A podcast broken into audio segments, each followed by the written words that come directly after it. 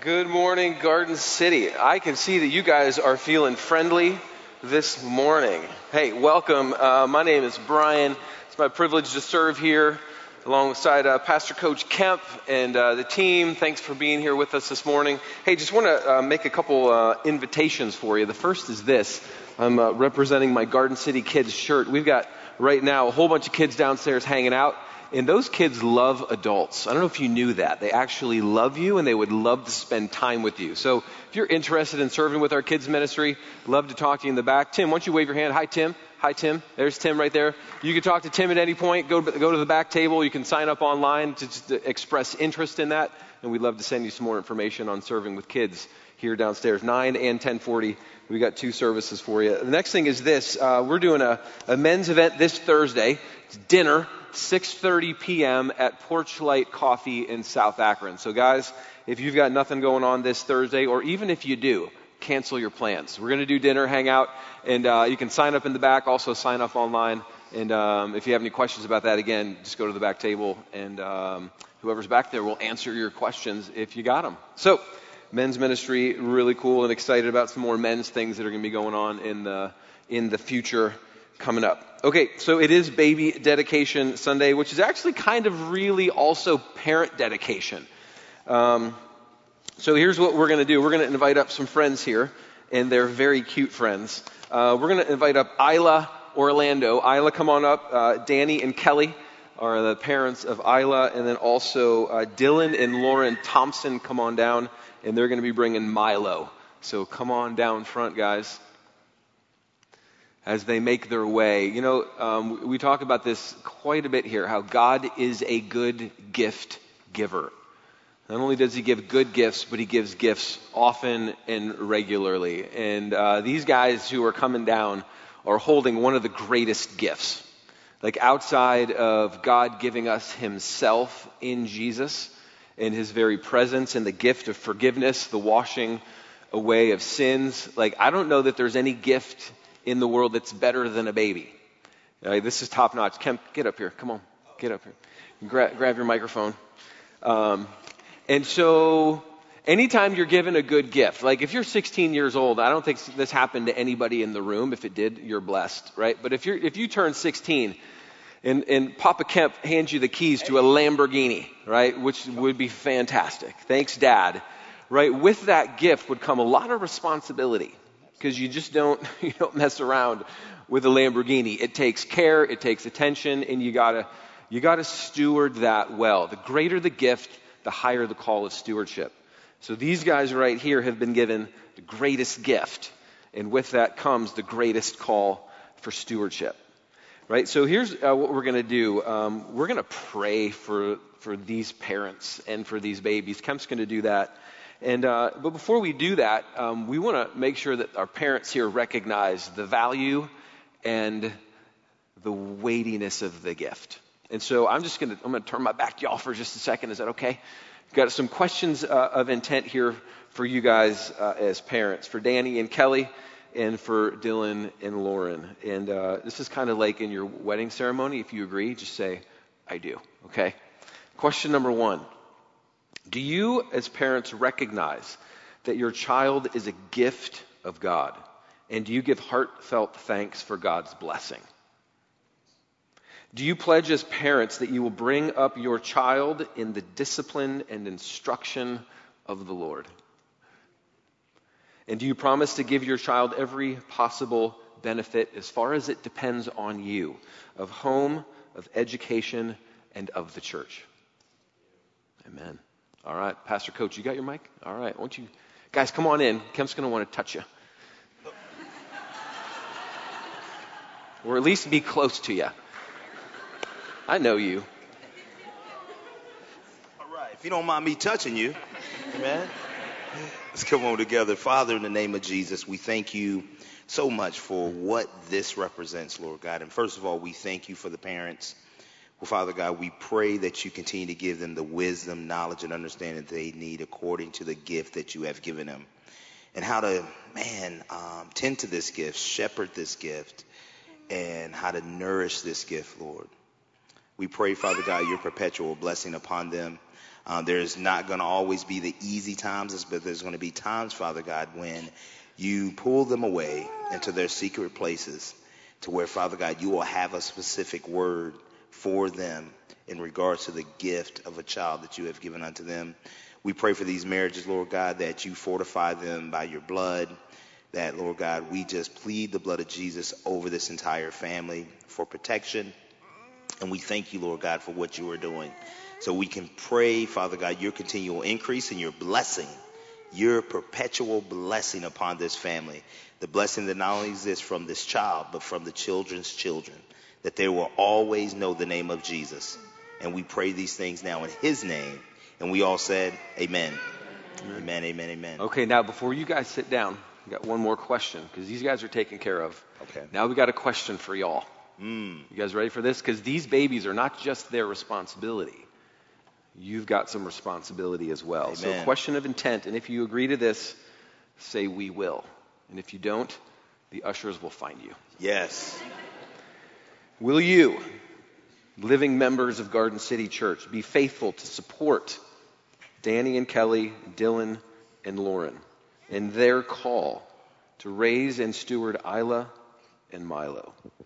And will you come alongside them and join them in this great endeavor as the Lord gives you opportunity? Amen. All right. Thanks, guys. Thank you much. God bless you. Mm. God bless you.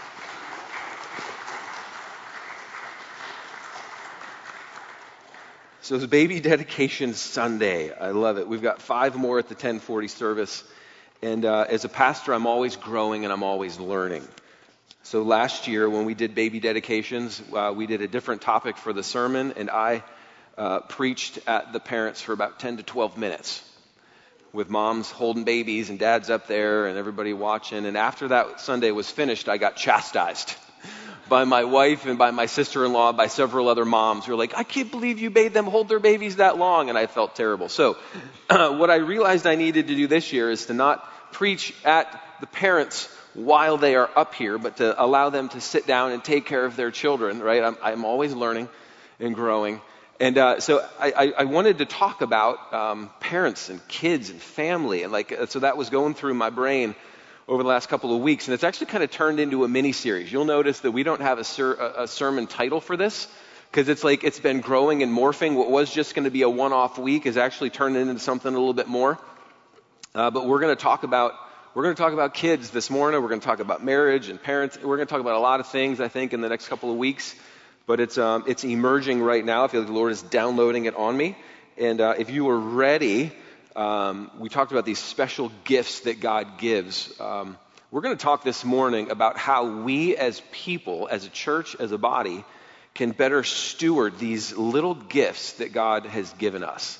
And we're going to go in a direction that I don't think you think we're going to go. Like, uh, you know, at some point here, maybe the first seven minutes, you might give me a quizzical look, like, wait a second, I thought, is this baby dedication Sunday? And shouldn't, this is going in a different direction than I thought. We're, we're going to go in a direction that I, it just, this thing we're going to talk about this morning leapt out at me from the scriptures, and I couldn't deny it. And I think if we can actually lean into this and get past what you think I should say on parent dedication, baby dedication Sunday, I think there might be some really good things in here for us if we're willing to allow the Spirit of God to search our hearts. So, are we ready to go? Okay, so what we're going to do is we're going to look, there's a pattern in the scriptures regarding kids and babies that I think is unmistakable. And, and, I, I'm going to show us that pattern in three different places. First place is this Exodus chapter 1. Exodus chapter 1, if you have your Bibles, you can turn there. If not, I will read for you. And, uh, and here we are, Exodus chapter 1, starting in verse 8. This is when uh, the Hebrews, God's people, uh, are in Egypt. They're not yet slaves. That drama has not yet unfolded, but we're on the cusp of it. Exodus chapter 1, verse 8. Now there arose a new king over Egypt, call him Pharaoh, who did not know Joseph. And he, Pharaoh, said to his people, Behold, fellow Egyptians, the people of Israel are too many and too mighty for us. Come, Let us deal shrewdly with them, lest they multiply, and if war breaks out, they will join our enemies and fight against us and escape from the land. Okay, so right here, Pharaoh is clearly in a posture of fear. He's afraid. He's afraid that the Hebrews, who are multiplying and growing, they're getting more and more populated in the land of Egypt. Pharaoh is afraid that the, the Hebrews will get to the place where they will be able to hurt and injure him and his fellow Egyptians. Oh no, if they keep growing, they're going to come after us. He's afraid. And what many of us, most of us do most all of the time when we get afraid that someone is going to injure us, what our first inclination is, is to self protect. I have to protect myself from the threat. And Pharaoh is choosing to believe that the Israelites are a threat. They're not, right? Because God has a land for them. It's not Egypt, it's somewhere else. Pharaoh is choosing to believe that they're going to hurt him, and so Pharaoh wants to self protect himself and self protect the Egyptians. Because, right, this is why we self protect, because God isn't going to protect us. God doesn't have the power, nor the attention, nor the awareness to step in on our behalf and protect us, so we're going to have to protect ourselves. That's, that's typically a first response. It's going to be first response here for Pharaoh. But here's the second thing.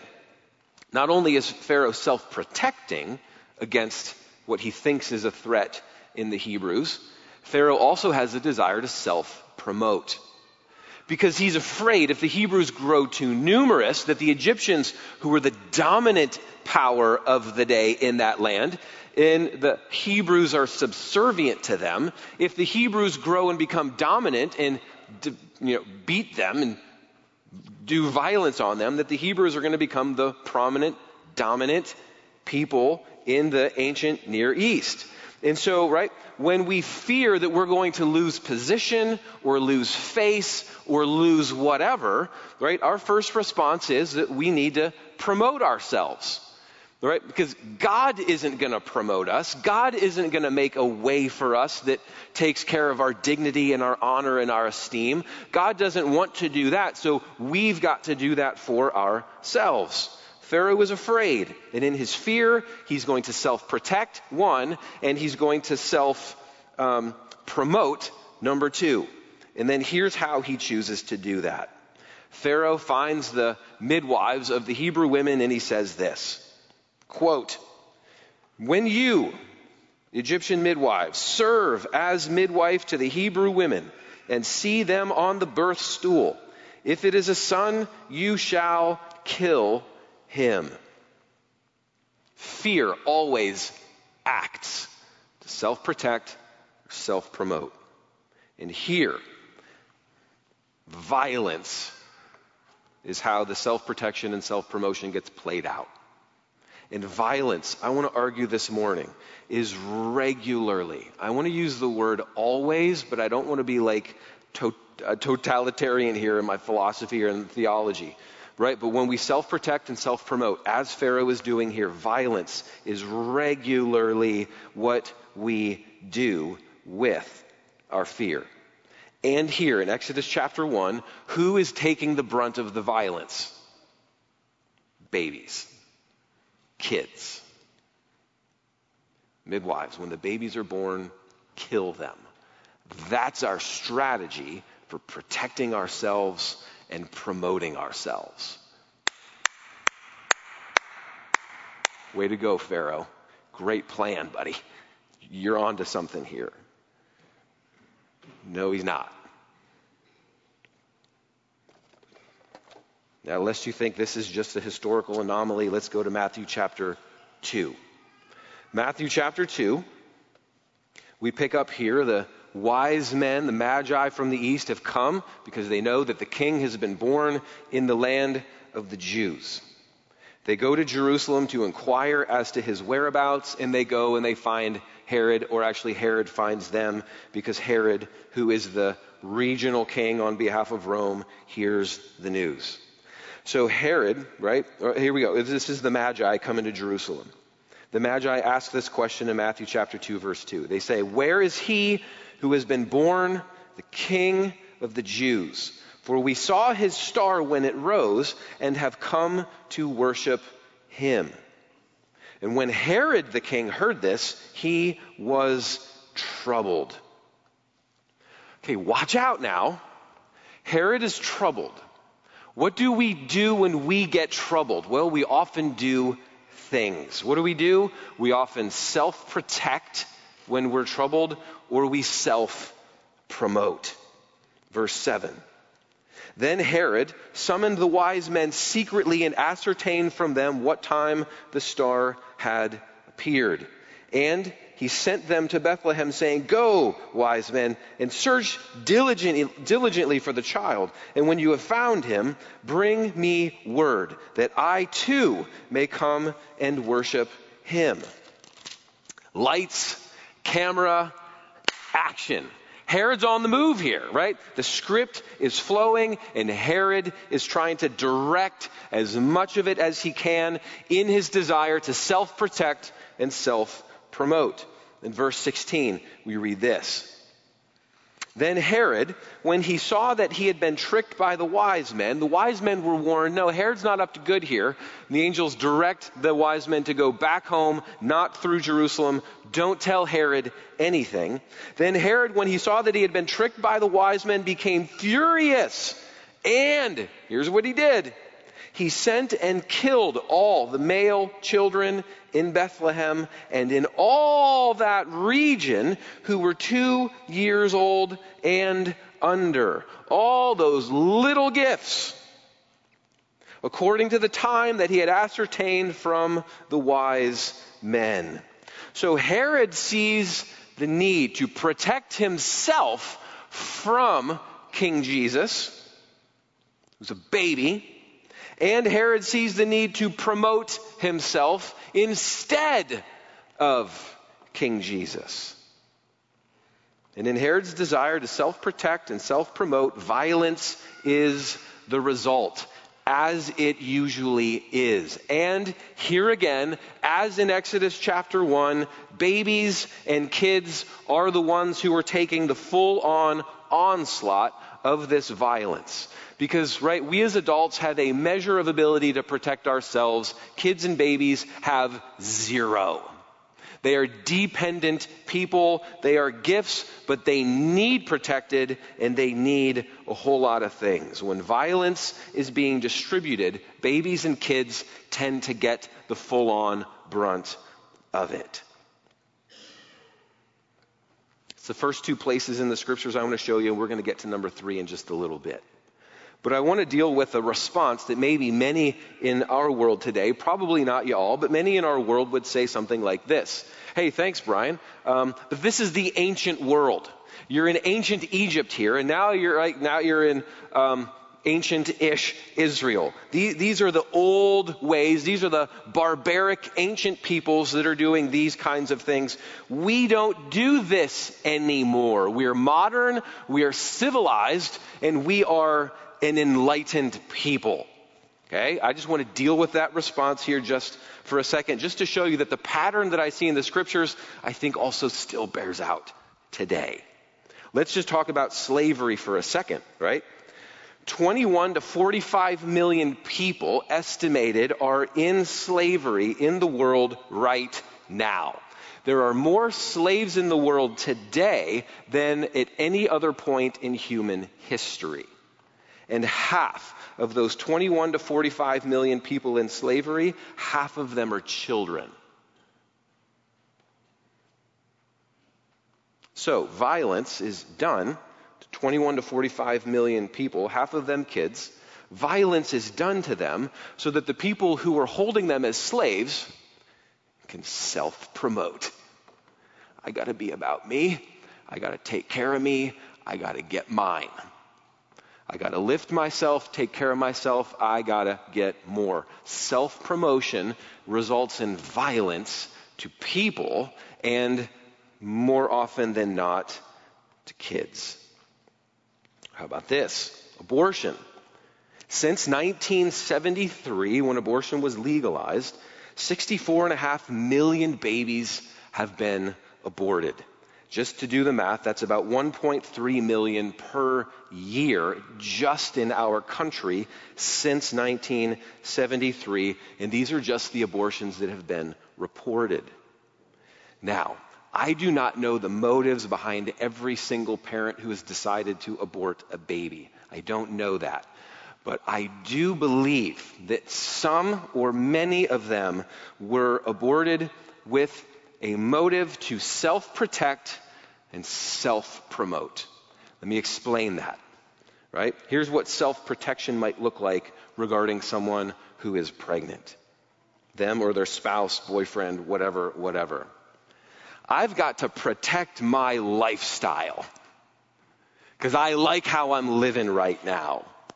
I've got plans, I've got it all patterned out, and it makes good sense and it looks good. A baby doesn't fit my plans, and I've got my comfort that I've got to consider because a baby is an interruption in my comfort. And I've got rights. And every now and then I've got to assert my rights and just show the world that I can do what I want to do. And so, in a desire to self protect our lifestyle, our plans, our comfort, and our rights, what do we do? We do violence just like Pharaoh, just like Herod. Just looks a little different, but eerily the same. Or abortion also, right, um, can be motivated by self promotion. My success is so important, maybe the most important thing in all of creation. I can't have the burden of babies and kids weighing me down I've got stuff to get, things to accumulate, mountains to climb. I've got a name and a brand to build. I can't have the burden of a child limiting and muting that very significant endeavor. And so, in our desire to self protect and self promote, we act. And, as we said before, very often violence is how we act slavery and abortion, alive and well today in our modern, seemingly as we would call it, civilized society.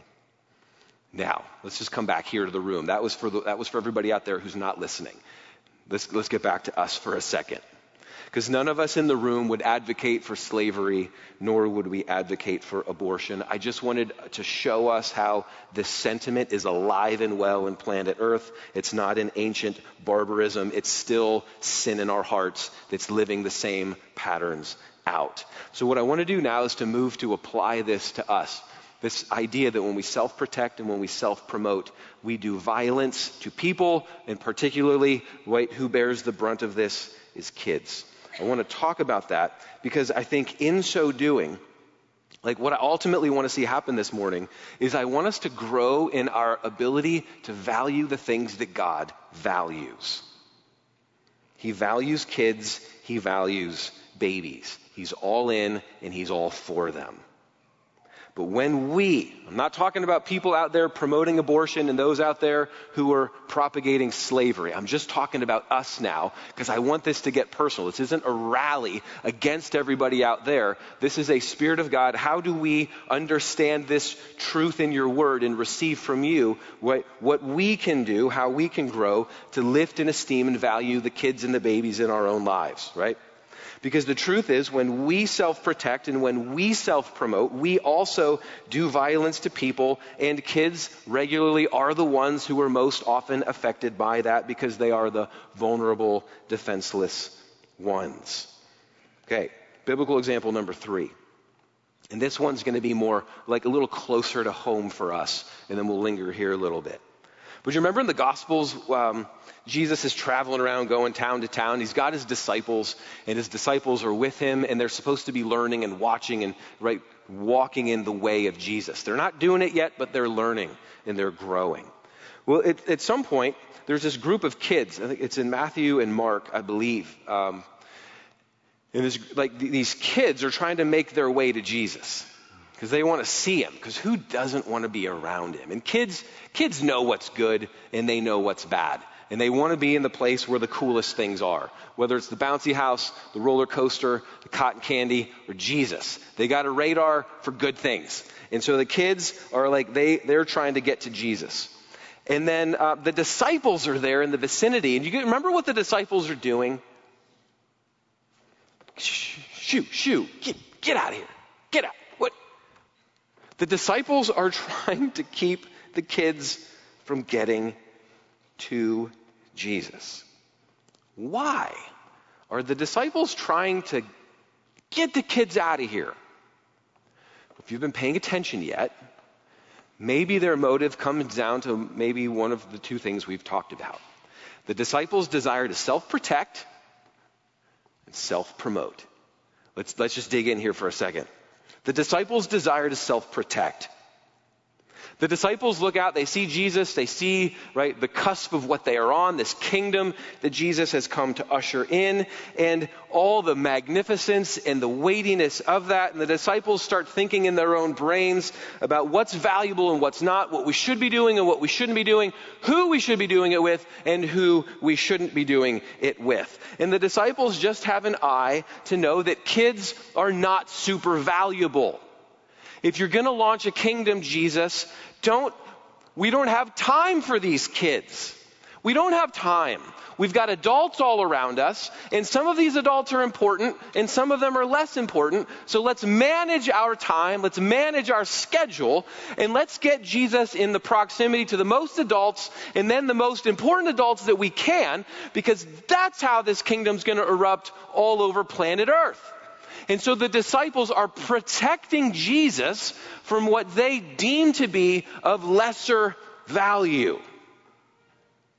Jesus doesn't have the emotional energy for kids because we got to protect that. We got to protect his emotional energy so he can hang out with the dignitaries and the importance.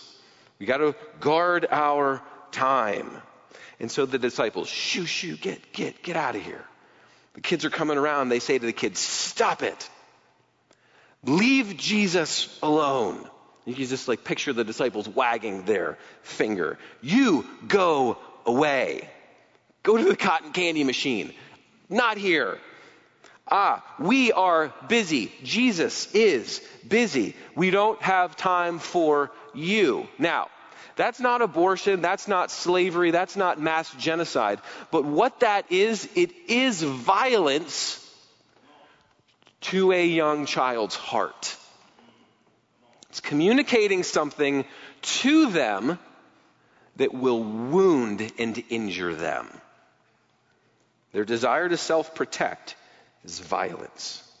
Right? But the disciples are also, we, we know this, they've got a heart to self promote. Not just themselves, but also Jesus. But as Jesus gets promoted, they think they're also getting promoted because the bigger his kingdom gets, the bigger their cabinet or their department in department in the government gets, right? So they're, they're all about self promotion. We see that all over the Gospels. But the disciples' heart to self promote, right? Kids are around Jesus, right? And they say, Wait, we, we've got important things to do, important people to see. We, right? We don't have time for you, kids. So in our desire to promote Jesus and promote ourselves, the kids are lingering and they say to the kids, Stop! Leave us alone.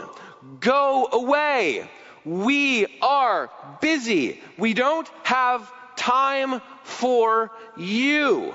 And what they're doing is violence to the young heart. Now, let's just draw, let's just drive this in maybe a little bit closer to our living room here for a second. And everything I'm saying is not meant to shame us, right? If anybody is speaking to anybody, I got a big mirror right here, and this is for me, and it's for you right? Because here it is. It's in here. God's got some stuff for us. Let's just let God, no shame, no guilt. It's just Jesus, cover me where I've messed up and bring me healing so that I can join you in valuing what you value. Okay? We all there? Right? Nobody's feeling guilty and you're like mad at me right now. We're, we're over that. Jesus covers us and the Spirit heals us. That's, that's what we're about this morning, okay? So I want to make sure we're all on the same page. You guys already know that. That's for the, that's for the people that are new. Okay. Now, we also have a tendency, right, in our hearts to want to self-defend. We defend ourselves. So here's an example that no one in the room can empathize with. This is for everybody outside. Okay, just kidding, right? So, somebody at work is talking bad about you. They're just like, they're just dry, they're dragging you down and they're dragging your name through the mud all around the workplace, right? And you don't like that. And, uh, and God's not going to protect you. He's doing other things. So you got to protect yourself. God doesn't advocate for you. He's not your shield and your defender. So you got to be, I got to be, we got to be our own shield and defense. And so, right, 6:30 in the evening, you're home from work, but you just can't stand it anymore. So you call somebody from work who knows about what's going on and they're they're aware of the situation. And right, you call them on the phone. You say, uh, "This is a paraphrase. They're wrong, and I'm right." Right? And then you continue, they're this way, I'm really this way. They said this, this, and this, and this is really what I said, and this is how they go about doing things, and this is how I really go about doing things, right? And self-defense mode is on. Like you are, you are a free lawyer for yourself defending your own integrity and your own Uh, honor. That's, that's what we're doing, okay? And you're just locked in, emotionally fixed on defending ourselves and righting the injustice of this person talking about us. And meanwhile, as we're on the phone, we got like a little person, right? Picture the little ones that were up here in a year. We got these little ones tugging on our pant leg. I, I can't maintain balance here, right? They're just tugging, tug, tug, tug, tug, right? And in that moment, when we're self defending, self protecting. God's not going to do it. I got to do it. The little ones are tugging at us. How do we respond to them? Well, I think I already said this, but I'll say it again just so we're on the same page. Hey, kid, stop it. Leave me alone. Go away. We, I am busy. Don't have time for you now. Violence to a young heart. We self defend. We also are very busy, sometimes self promoting. Because our dignity and our value are on the line in our performance. We don't receive our dignity and our worth and our value from God. We haven't learned how to do that yet, so we've got to live it out and display it for everybody so everybody in the world knows that we're glorious and they can celebrate us. So, in a desire to honor our dignity and our value, we've got to perform. And in our desire to perform, we never stop, we never relent, we're always going, we're always pushing. More money, more power, more success, gotta look better, we gotta win, no matter the cost.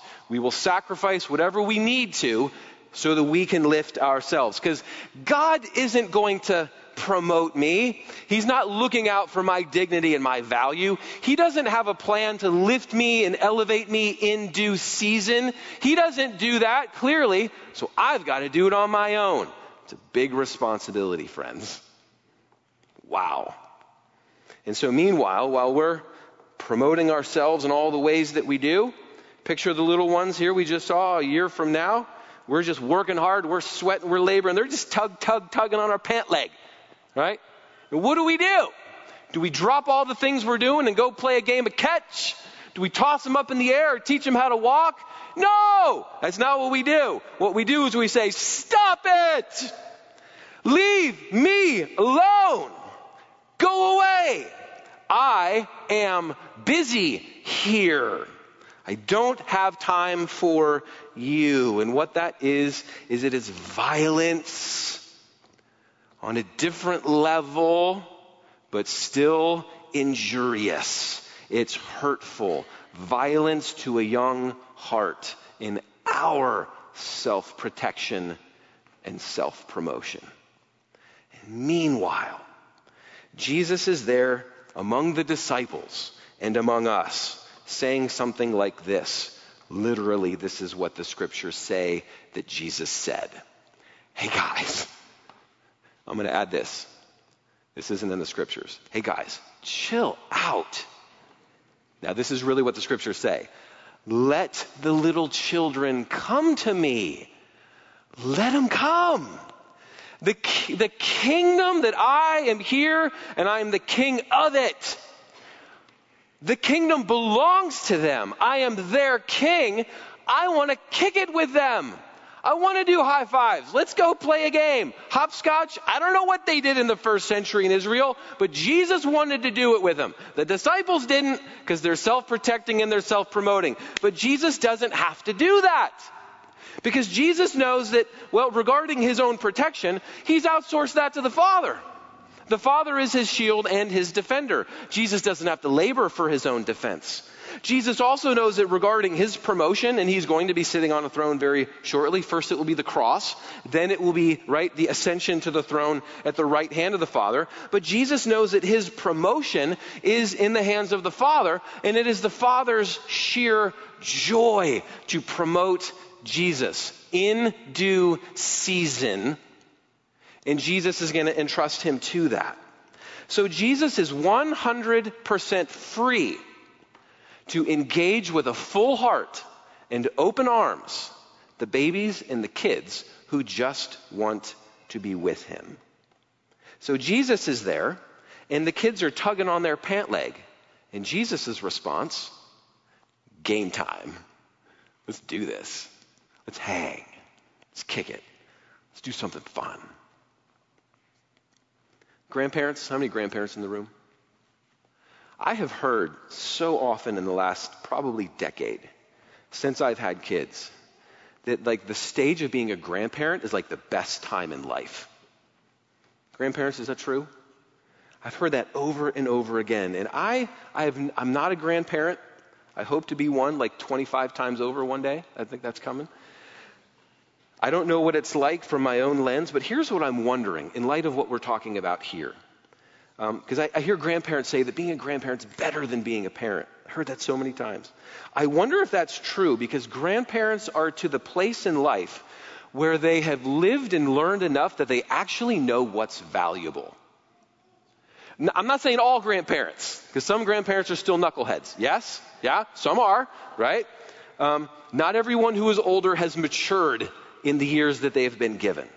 But I think that, like, grandparents to say this is the best time in life and being a grandparent is so cool. I wonder if it's because they, they know what's valuable. And because at that stage in life, like, the seasoned wise ones among us know that, that you don't have to self defend that the Father is defending you. Jesus is your advocate. You don't have to defend yourself.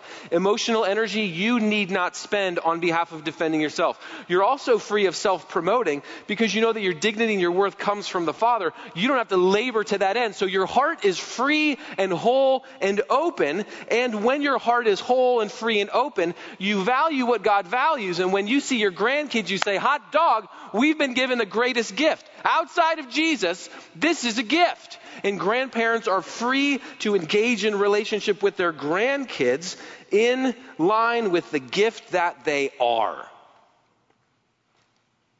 And I think that's the invitation for all of us to catch that before we have grandkids. Right? If, you, if, if you're a young single person, boy, if we could catch this now, that we have been relieved of the burden of protecting ourselves and promoting ourselves. We don't have to do that. Not only do we not have to do it, the Father says, please just drop it because I'm on that for you. Yeah, you be responsible. Do the things well. Steward well the things I've put in front of you. But I will defend you. I will protect you. And from that place, we've got a whole set of emotional energy and ability to focus now on what really matters. Right? Young, married people who are thinking about kids, young families. Boy, the sooner we get this, and the more we would get this as a communal body, wow, what a freeing thing that would be. So, band, come on up. We're going to sing a couple more songs here. And I think, just want to say, like, here is the call for us. Like, and that's why I say in the beginning, I don't think you knew we were going in this direction, right? We're talking about babies and kids and how God values them. And as I read the scriptures, here's how we can honor and value them. What we can do is we can give up self promoting and self protecting, release that to the Father. From there, We are free to lay our lives down in loving service to the people around us. And the little ones, the least of these among us, the little ankle biters, as they're sometimes called, who are invisible to us, now become visible. But not just visible, they become valuable and deeply loved by us. And so now violence is not being done to the little ones, but blessing is. We're not injuring them, but we're actually seeking and joining in the Lord and repairing and speaking wholeness and health into them. That's the kind of people that we want to be. We ready to be that, friends? Can we do it? Yeah? Well, you just agreed to come alongside these babies that we just dedicated, so you're already, you're already in. You're already in. So the Lord is inviting us to stop protecting ourselves and defending ourselves so that we can stop violating and violently engaging them and step in and start loving them. Okay, one last thing before we head into worship. Um, Sarah, where are you? Come stand next to me. On the count of three, can we all say, Hi, Sarah? One, two, three. Hi, Sarah. Did you guys know Sarah's getting married in August? Congratulations. Yeah. And um, so I just, I'm going to talk about Sarah just for a second. Uh, regarding Sarah, Sarah's been leading worship here for six, Five, four, five years. four or five years. Seems like an eternity. It's been so good. Four to five years. Sarah's been here among us, just pouring herself out, just serving, giving, laying herself down. There's a verse in Colossians 1:29.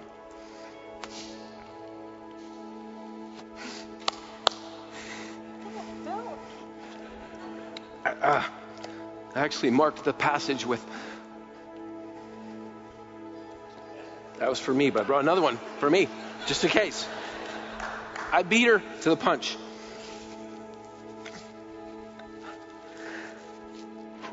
Mm. Okay, Paul says this uh, For this I.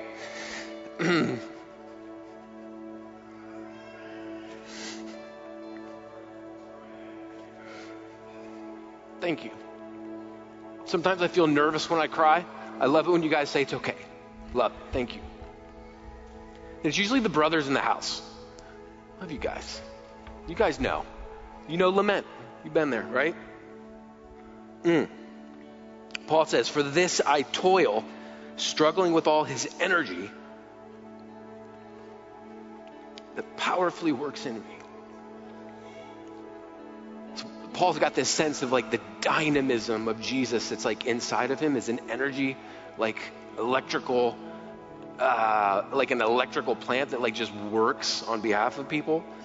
Like Sarah, when I look at you, you're like you got that like uh, electrical dynamism of Jesus inside of you. Like Sarah typically has like 16 balls up in the air, all of them are pretty sizable.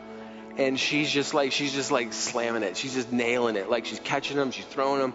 So she's running from here to there, and she's teaching, and she's like running plays, and she's leading worship, and she's like working part time and like at a restaurant. She's like all over the place, planning a wedding, all the things, right? And she's got this like storehouse of energy that she just keeps pouring and pouring and pouring out. And I've, we've seen that in you for four to five years. Really cool. Um, in this next season, as Sarah and Randall, hi Randall, Sarah and Randall are getting married late August. Um, Sarah's moving into a season of um, like peace and quiet. And uh, in in order to do that, like one of the steps that's going to be in line with that is they're going to start their lives together in a new church, and we celebrate that. Like we we see the Spirit of God in Sarah, we trust Him in her, and we trust that the Lord is our shepherd. And so our loss uh, is going to be the gain of another body, um, but it's but I guess we excitedly send you out into the adventure that God has for you. And I can't believe I have to do this at another service. I don't want to do that again. Okay, so what I'm going to do right, I'm just going to pray. We're going to pray for Sarah, and uh, you'll be here next week. Yeah. So you you can hug her and I was going to say kiss. I don't know. Do whatever's appropriate. Kemp likes to touch people in love. Not all, not all of us are good at that, right? Whatever you do, just love on Sarah this week, next week. Um, I want to pray, and then we'll, we'll worship. Father in heaven, thank you for Sarah. Thank you for the call on her life. God, we honor um, your word to her in this next season to rest. And Father, I pray that in this season that you would give her all of the rejuvenation that she needs, that she would be positioned in a place of peace and quiet to hear your voice and to receive all that you have for her. But Father, we also know that uh, there's a call on her life for the sake of your body and your people. God, you made her with a dynamism inside. Your spirit animates and energizes her. You made her to do things in the body to serve. And so, Father, at the right time, we trust that you will release that and open that and make a way for her to do what you have, this call that you've put on her life. And we, Sarah trusts you. We trust you. You're the good shepherd of the sheep. And so, God, we just eagerly look forward to seeing how you're going to play this thing out in the years to come. And we do play, pray for a lot of kids, a lot of little ankle biters. Uh, that when they bite on Sarah's ankle, that she just drops whatever she's doing and just wraps them up. Because that's what she knows that you have freed her up to do. It's in Jesus' name.